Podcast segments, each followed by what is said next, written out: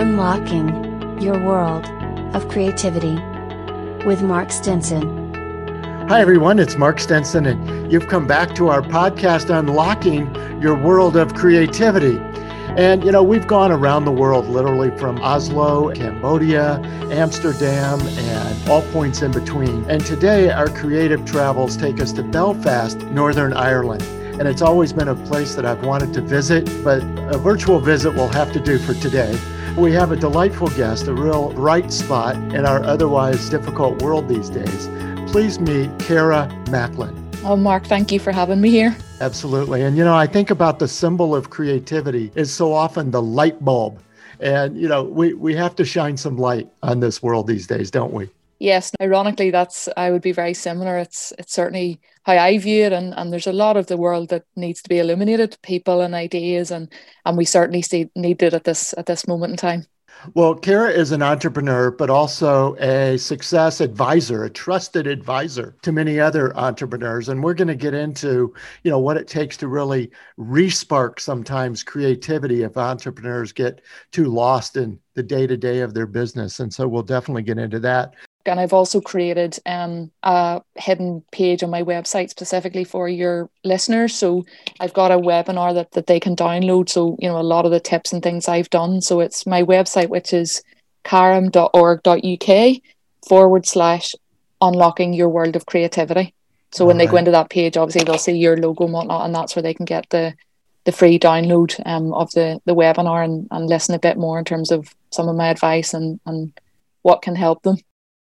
Cara, I love the story uh, that you tell about how you became an entrepreneur yourself, even at a very young age, 15 years old. Tell us about that. Sure. Well, to put it into context, Mark, I, you know, for anyone thinking that is very young, I, I grew up in my family business. So, as I tell people, my education probably started about five years old around the kitchen table. Um, 15 was my first profitable business. Actually, my first business was at eight years old. Um, so I made jewelry for friends of my mom's, and um, so that was I would be creative when I was younger, and it didn't make any money though. Um, so that was the first lesson. At 15, then I decided with my older brother that we lived in the countryside in Northern Ireland, and we didn't drive. So the only way to get out socially and get our friends out was to organise transport. So we decided if maybe six times a year we would organize a coach or a bus to our local nightclub. Um, and the the bus had 52 seats on it so him and i obviously needed a seat which was free. The other 50 seats we charged five pounds per seat and the bus cost us 100 pounds. So we had 150 pounds profit at 15 years old kind of every 68 weeks. And I hope there's no tax people listening to this, but we obviously didn't pay any tax in that either. That lesson came later well, on in life. I think the statute of limitations might be passed. yeah, yeah. And we, yeah, and that was all my friends say it was the start of, you know, our socializing and getting everyone out. So I say now it was a very important community need um, and problem that we were solving. Yeah.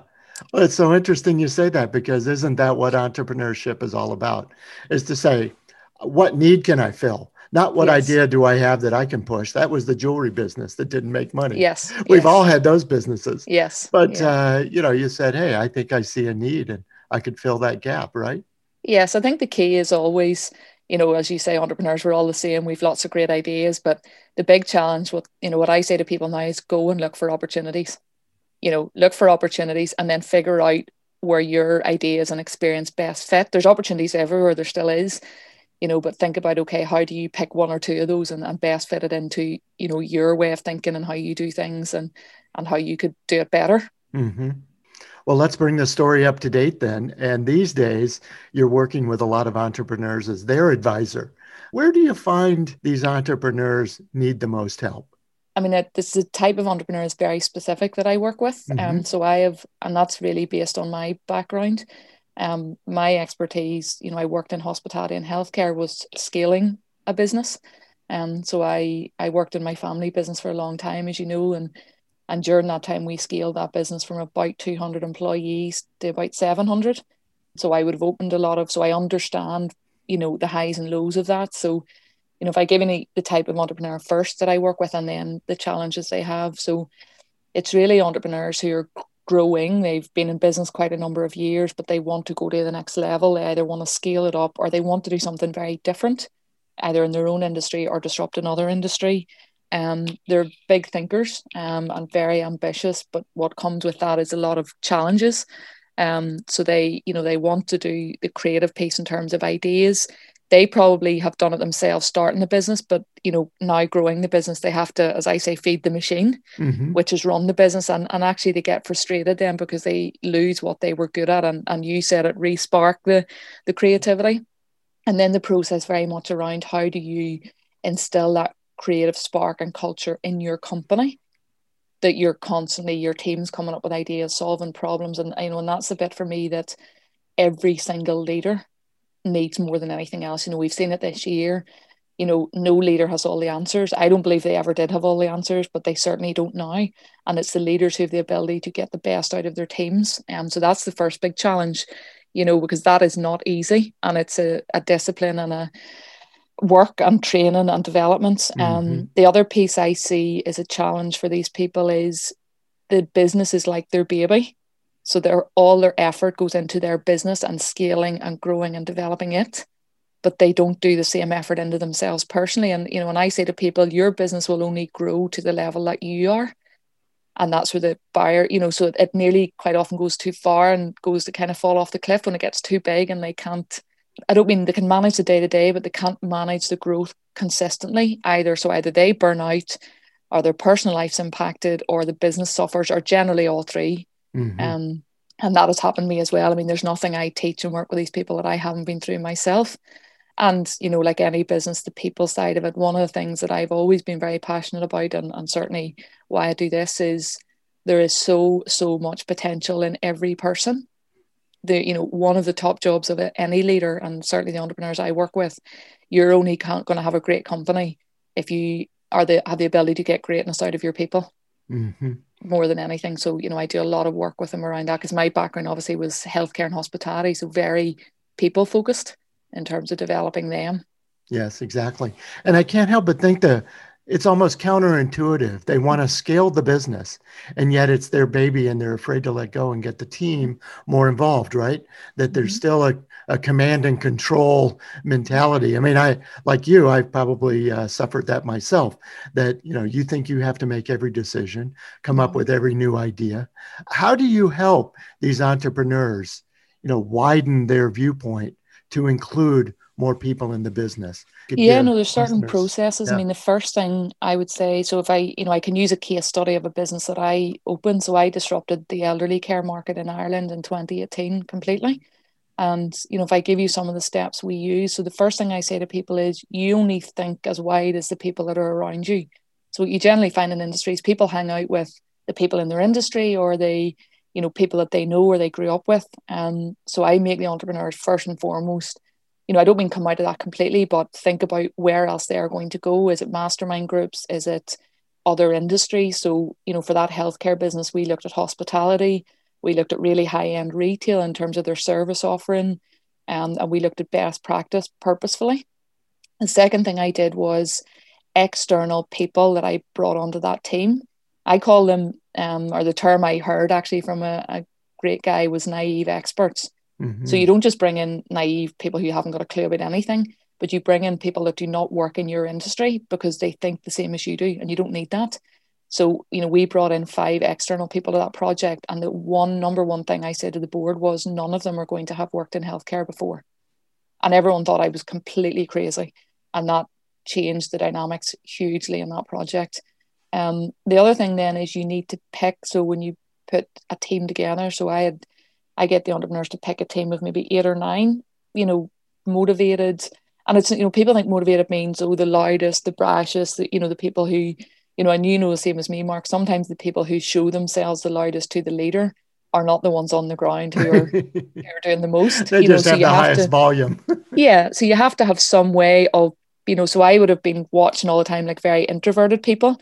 And some of the best ideas came from, you know, very young staff. Again, when someone comes into your company early on, I would always say the entrepreneur, you need to go and talk to that person. You need to ask them, like, what are you doing well? What are you not doing well? Because the minute they're in the company a couple of months, they're already ingrained in your way of thinking. but it's it's disciplines. It's not just you know people think oh one off. Let's bring everyone into the room and they'll all come up with ideas and it'll all happen. Absolutely not. You know we know ourselves like no one just comes up with a magic idea when they're asked for it. You know, I say to people, when do you come up with your best ideas? And of course, the answer is out for a walk, in the shower, or when I'm just about to get into bed. And that is because, you know, again, another discipline is your mind is slowing down. So you're getting into your subconscious mind. And that's, mm-hmm. you know, mm-hmm. Einstein said your your solutions don't come from the same place the problems did. So we're so busy. One of the big challenges that happened last year for entrepreneurs, and, and rightly so, it should have been this way, but they they literally had to feed the beast of all the challenges and all the, you know, so they're coming into this year, they're tired, they're burnt out, you know, they have another mountain to climb, but they need to come up for air and they need to take a step back and breathe and get time out. You know, one of the things I find, I just get them out of the business and get a few hours to help them think properly and and slow their mind down because that is where the best ideas are going to come from, not when they're in the middle of, you know, rushing around, doing emails, having meetings, mm-hmm. um, and their team's the same. Well, those are good insights uh, and also very practical. Yeah, I love the fact that you said you sort of went outside your day to day industry. You know, this is even for you personally. You had a lot of hospitality experience mm-hmm. early on, which also I think gave you a global exposure uh, because you worked in a number of different companies. Uh, maybe you could share a little bit about those experiences. So yeah, so my first role I was in London twice. My first role I worked in Marks and Spencer, so that's a really high-end food retailer in the UK, and I was very lucky to work at the very start of the product development process there. So our you know we were in the innovation and the really high-end quality stage. So I could get to see and learn about processes and systems to put in early on in a business to create that culture. And that gave me, I mean, I got to work with, you know, 20 of the best chefs in the UK. I got to see, you know, people think creative thinking is an art. You know, you know as well as I do, it's a science. Very much so. You know, it's not a, you know, it's not airy fairy. It's not, oh, I draw one picture and it looks amazing. It's continuous process and, and systems as well. And, and again, a lot of entrepreneurs hate systems and process and discipline. So that was my first project. Then I came back into the family business. And I mean, I, at 24, I was managing our biggest home, our biggest care home with 120 staff. Um, so that was a very operational role. And but my my passion and expertise is growth and development, next level, and innovation, that creative thinking. How do we push to the next level? How do we do something different? Um, and how do we bring the people along with us? That's so I, I worked in the business for you know 15 years, opened four of them, was the HR manager for years. We'd no HR team, procurement director for a number of years and very much involved in the, the growth and development from a strategic and operational point of view, the whole culture of the company. Um, and then I trained obviously professionally as a coach and, and my passion now, you know, I left the business to start this business. And I just, you know, I just really believe that there's amazing, you know, entrepreneurs who are doing great things. And like me, there's things that are holding them back. And if I can get in alongside them and help them get those things out of the way to accelerate their success and the success of their teams, they will just achieve the things they want to achieve so much quicker and they will be able to have. I mean, I believe great entrepreneurs have a massive impact in the world. Mm-hmm. You know, those who really want meaning, who really want to do positive things and and that's my passion. If I can the more of those people I can work with, the more impact that I can have on the world. Yeah. And you stress that, yeah, the team, obviously, how you interact with your people internally. But I think you were touching on as well how you serve your customers. Mm-hmm. And I was just curious about the, I guess, lessons learned from hospitality, you know, at Marks and Spencer or at hotels you might have uh, also had exposure to.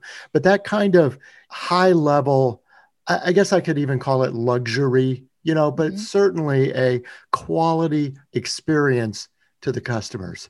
How did that fit into your creative thinking? You know, it's like anything, you know, unless someone's going to pay for it and value it, it's not a business. Um, you know, I one of the, the business that I when I disrupted the healthcare industry, we were charging 40% more than our competitors in an industry which is very price sensitive. So, you know, everyone said people will not pay the money. I fundamentally believe in every industry, people will pay the money when they see the value in it. But you're, you know, so the bit about the creative thinking is your customers have to tell you what the value is. You know, we all, uh, you know, we had lots of ideas. Oh, we think they want this. We think this will be important. And then we went out. One of the key things we did in that project was we went out and had focus groups. Mm-hmm. And not only with, you know, our customers in the care home were elderly people, but actually they weren't the customers paying the bills, it was their children. And actually another customer is healthcare professionals. So we mm-hmm. had lots of inverted commas customers, but we went out and just, you know, it's very simple questions like what is working in the industry, what is not working. You know, if you had a crystal ball, what would you like to see in a nursing home? What and it's people think it's like big, massive magic stuff. It's really small things very often. And you know, I always say creativity is lots and lots and lots and lots of small things that make the overall big impact. I think when people think about creativity, they think of Steve Jobs coming up with the iPhone. You know, you know better than me, Mark. That happens. Once in a lifetime. Yeah, that's a lightning bolt moment. You know, perhaps. that's just like. Yes. But I mean, no doubt Steve Jobs went through like Edison, thousands and millions of lots of versions of not coming up with that idea. So, you know, creativity for me ties in with constantly making things better and constantly solving problems and getting them out of the way. That's creative thinking. And but no, the customer is key and and they're very honest with you. Hospitality is an amazing industry because you, you know, two sides of the coin. It's great because you get instant feedback from the customer. It's absolutely terrible because you get instant feedback from the customer. You know, and they walk more and more. Uh, they walk very quickly with their feet. Mm-hmm. Um, so unless you're talking to them constantly, so there's some industries where you know i work with entrepreneurs and i they have to put in a proactive approach to talking to customers and make it a conscious decision we're in hospitality we didn't have to but we had to take it on board what they were saying. So it's just again creative thinking around that. And and you know in in any of the projects i do customer experience is at the center. We do a whole process around the customer journey. Now a process makes it sound very complex. It's not. It's a flip chart with where do we touch the customer in the whole journey here and how do we make each point exceptional? Um, so if i give you an example in the industry for example in care homes or in a hotel a show round of the building if you you know were a client historically in a nursing home would have been maybe 20 minutes. When we created ours in the end it was an hour and 15 minutes.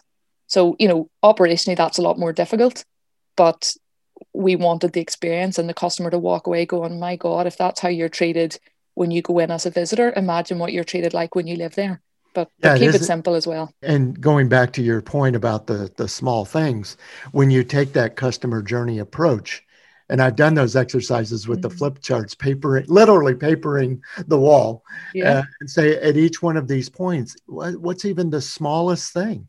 Mm-hmm. So, and you think about those hospitality different. Somebody called me by name somebody had there was a flower on the table yeah. there was a you know it's like anything that could be different and i really mm. uh, like that approach and i like that you're i'll say forcing but i mean you're imposing upon your clients the importance of that customer connection because you're right if you're so busy you know filling out the forms and managing the the business mm. and never leave your office you know, I, I had a, a, friend in the business a long time ago call it muddy boots.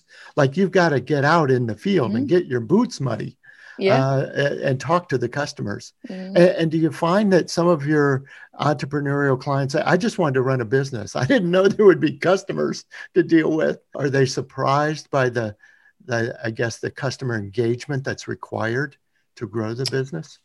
Yes, I think a lot, quite a lot of them know their business inside out and and and they understand on one level the power of customers, but they're like, Bakar, we know this better. Like we know what they need. And I said, I understand that, but the challenge is you first have to educate them on what they need and bring them along with you. But you know, they're paying the money. So unfortunately it doesn't matter what you think if they're, you know, and, and that's a bit and that's the harsh reality, you know, when when you're getting pushed back on things. And, you know, I I asked some of my team one day like who pays their wages and they said, Oh, accounts. And I said, no, they just move the beans around the table. Um, so you know when you never lose sight of that, but but you need to, you know, I think a lot of leaders think a successful leader or CEO is a big personality, very charismatic and out and about, and that's not necessarily the case. I mean, I'm reading, I'm sure you've read it, Good to Great.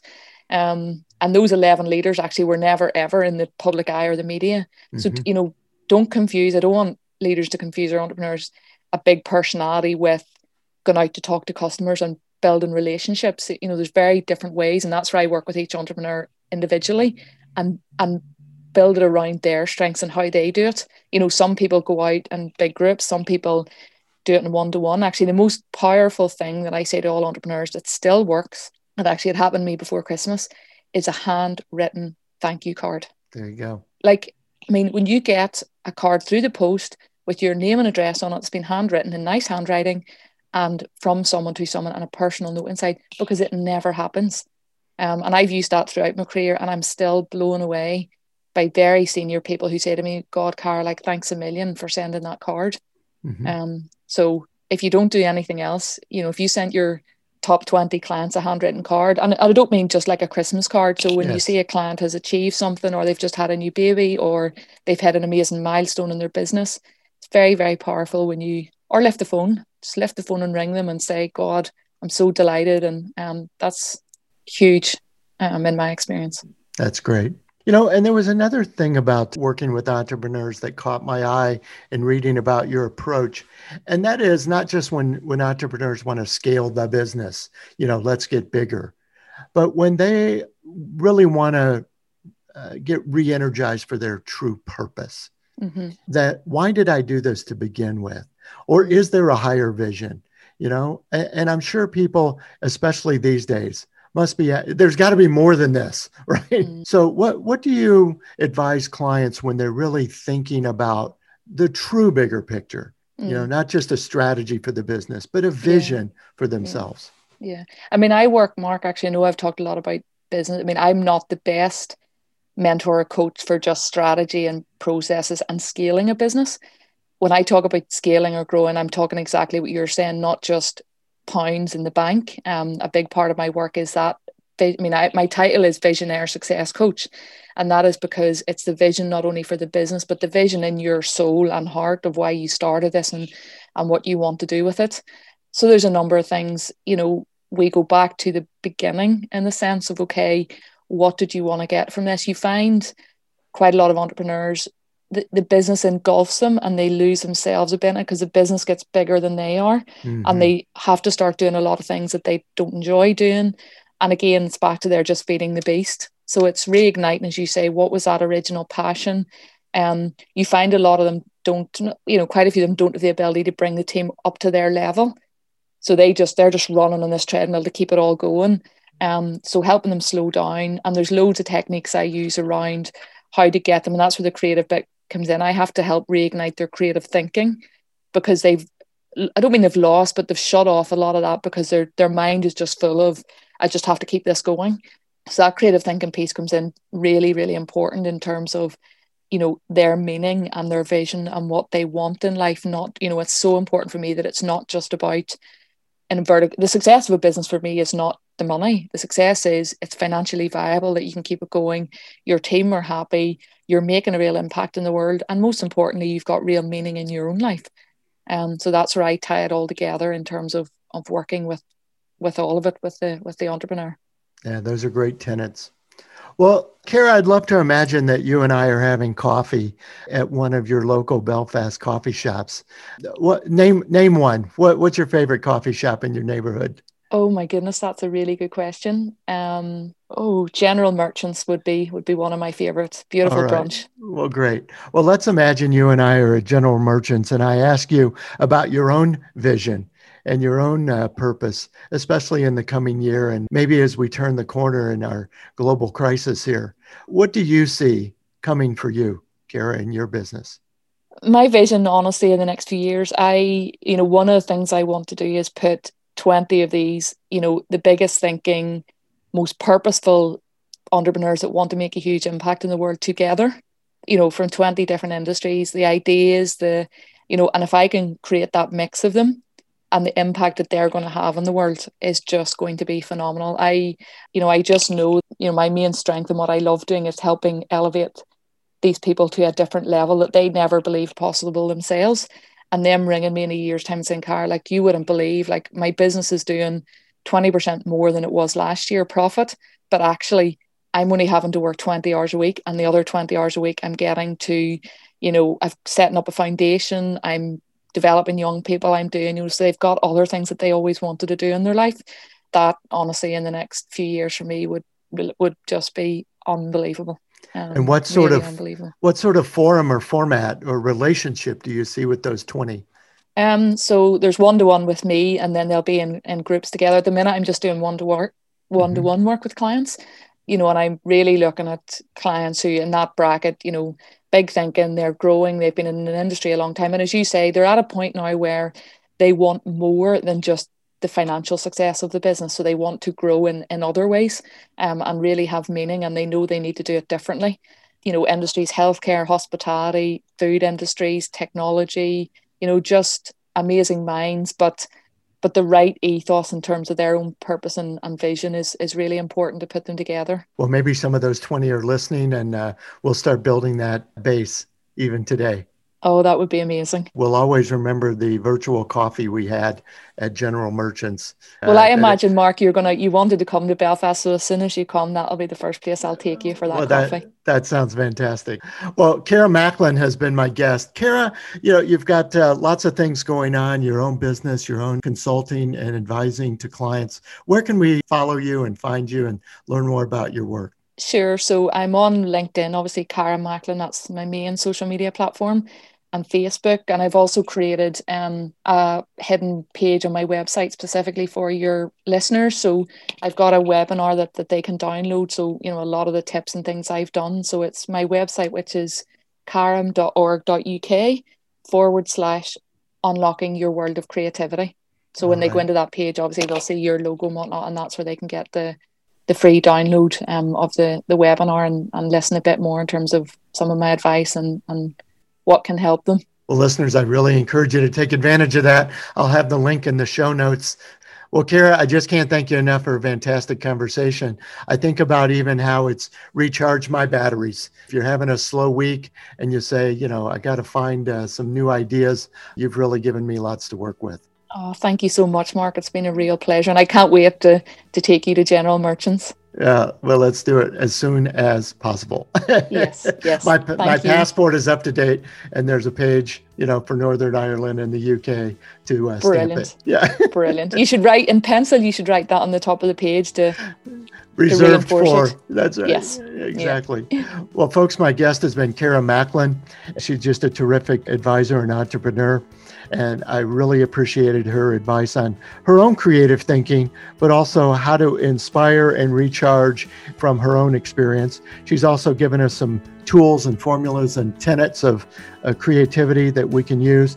And most of all, I think she's shared with us how to make connections, how to reach out, get out of our own offices, get out of our own heads, and talk to our customers and promote our creative work and listen in a totally new and different way. So thanks for that, Cara. Really appreciate it. No problem. And listeners, look forward to having you back on our next episode where we'll get more advice from worldwide experts creative talent in all sorts of industries. And most of all, we'll look for the latest and best advice to help get your creative fires burning and to get your work out into the world. I'm Mark Stinson. This has been Unlocking Your World of Creativity. We'll see you next time. Unlocking Your World of Creativity with Mark Stinson. Copyright 2020. We've created a special offer just for listeners of the podcast. You can get our book, A World of Creativity. Paperback is at a special price of $5.98 and the Kindle version is only 99 cents. Go to my website, mark-stinson.com. The book is featured on the homepage. You can click it and go to Amazon, mark-stinson.com and enjoy the book.